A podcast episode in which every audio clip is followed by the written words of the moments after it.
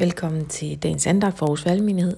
Vi øh, fortsætter vores læsning fra Hebræerbrevet og læser i dag fra Hebræerne kapitel 11, vers 4-16. Der står sådan her. I tro frembar Abel Gud et rigere offer end Kain, og derved blev det bevidnet, at han var retfærdig. Det vidnesbyrd gav Gud ham for hans offergaver, og i kraft af troen taler han endnu, skønt han er død. I tro blev Enoch taget bort, for at han ikke skulle se døden, og at han var der, og han var der ikke mere, for Gud havde taget ham bort. For det er bevidnet, at før han blev taget bort, havde han behaget Gud. Men uden tro var det umuligt at behage ham, for den, der kommer til Gud, må tro, at han er til og lønner dem, der søger ham. I tro fik Noah et varsel om det, der endnu ikke var at se, og byggede i sin gudfrygtighed en ark til frelse for sit hus. Ved denne tro bragte han dom over verden og blev selv arving til retfærdigheden af tro.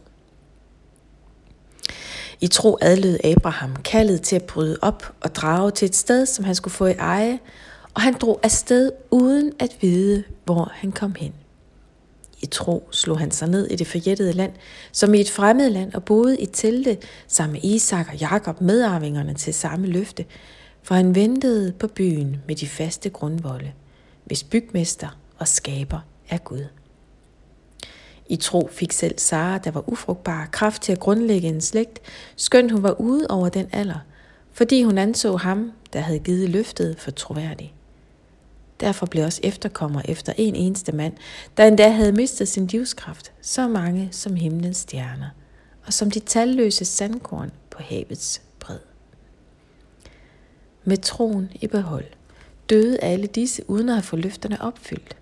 De havde kun set og hilst deres opfyldelse i det fjerne, og de bekendte, at de var fremmede og udlændinge på jorden.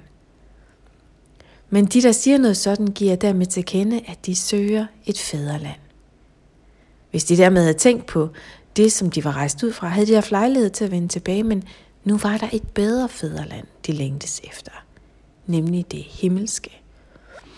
Derfor skammer Gud sig ikke ved dem eller ved at kaldes deres Gud, for han har allerede grundlagt en by til dem. At tro, hvad vil det egentlig sige? Eksemplerne her fra det her lange stykke, vi læste op, de er jo hentet fra bøgerne her op gennem Bibelen fra det gamle testament. Det starter helt tilbage med Abel, og så Enoch og Noah. Så kommer patriarkerne med Abraham og Isak og Jakob. Og i tro gjorde Gud jo det umiddelbart umulige muligt. At Sara blev gravid som 90-årig og fødte et barn. At Gud holdt sit ord. At han ville gøre Abrahams slægt til en talrig slægt. For i troen der ligger kraften til, at det umiddelbart umulige bliver muligt. At mennesker vender sig mod Gud. At deres hjerter forvandles, så at vi i tro kan række ud efter Gud selv. Der sker altså en forvandling og fornyelse, når vi rækker ud efter Gud selv. Det umulige bliver muligt. Fordi Gud er faktisk ikke begrænset af de synlige objektive kendskærninger. Men i tro, der kan der ske det, som overhovedet ikke kan anes i horisonten. Der ligger altså en kraft i troen, som er meget svær at forstå. Jeg tror ikke, vi helt begriber den. Men vi kan få lov til at erfare den. Fordi i troen på Jesus Kristus, der rækker vi ud efter Gud selv. Derfor er det umulige muligt. Og så er der det her med, at i troen der ligger håbet. Håbet om en ny og genskabt jord. Håbet om en helt ny start. Hvor det onde er endeligt væk. Hvor vi kan trække vejret frit. Hvor sorg og sygdom er væk. Det er lige nu bare som et tåget omrids i horisonten, og nogle gange kan vi ikke engang få øje på det. Men Abraham og Sara, de gik i tro. De tog de første skridt. De tog de første skridt af en lang række mennesker, som har taget skridt for skridt op til os i dag og båret troen videre. Har vidnet om Guds trofasthed. Altså en ubrudt række af bøn, af troshistorie, af vidnesbyrd og af håb. Altså det her håb, der bare bærer. Et håb, der har sit udgangspunkt i Gud selv og i hans løfter. Og i hans hjerte for os. Og så det sidste, vi læste her. Gud har allerede grundlagt en by til os. Han har simpelthen gjort alt klart til, at vi skal flytte endegyldigt ind hos ham. Han har åbnet døren gennem Jesus. Og en dag så er vi altså færdige med at være på vandring. Sådan som også Abraham en dag var det.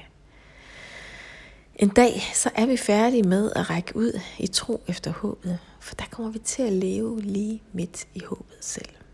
Der fylder det alt i os. Jesus Kristus, verdens håb.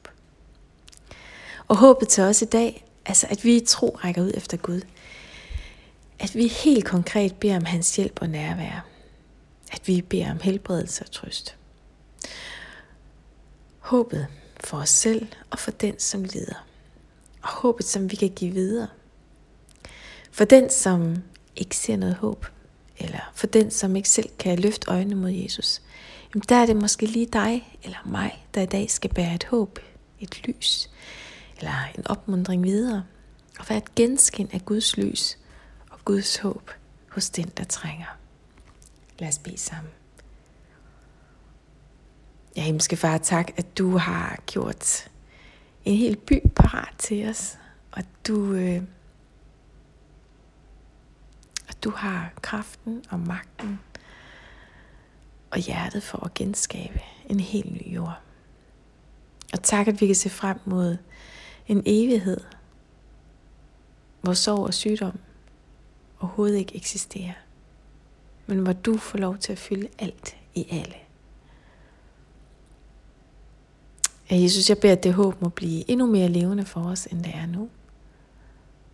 Og jeg beder, at du vil forny troen i vores hjerte på dig.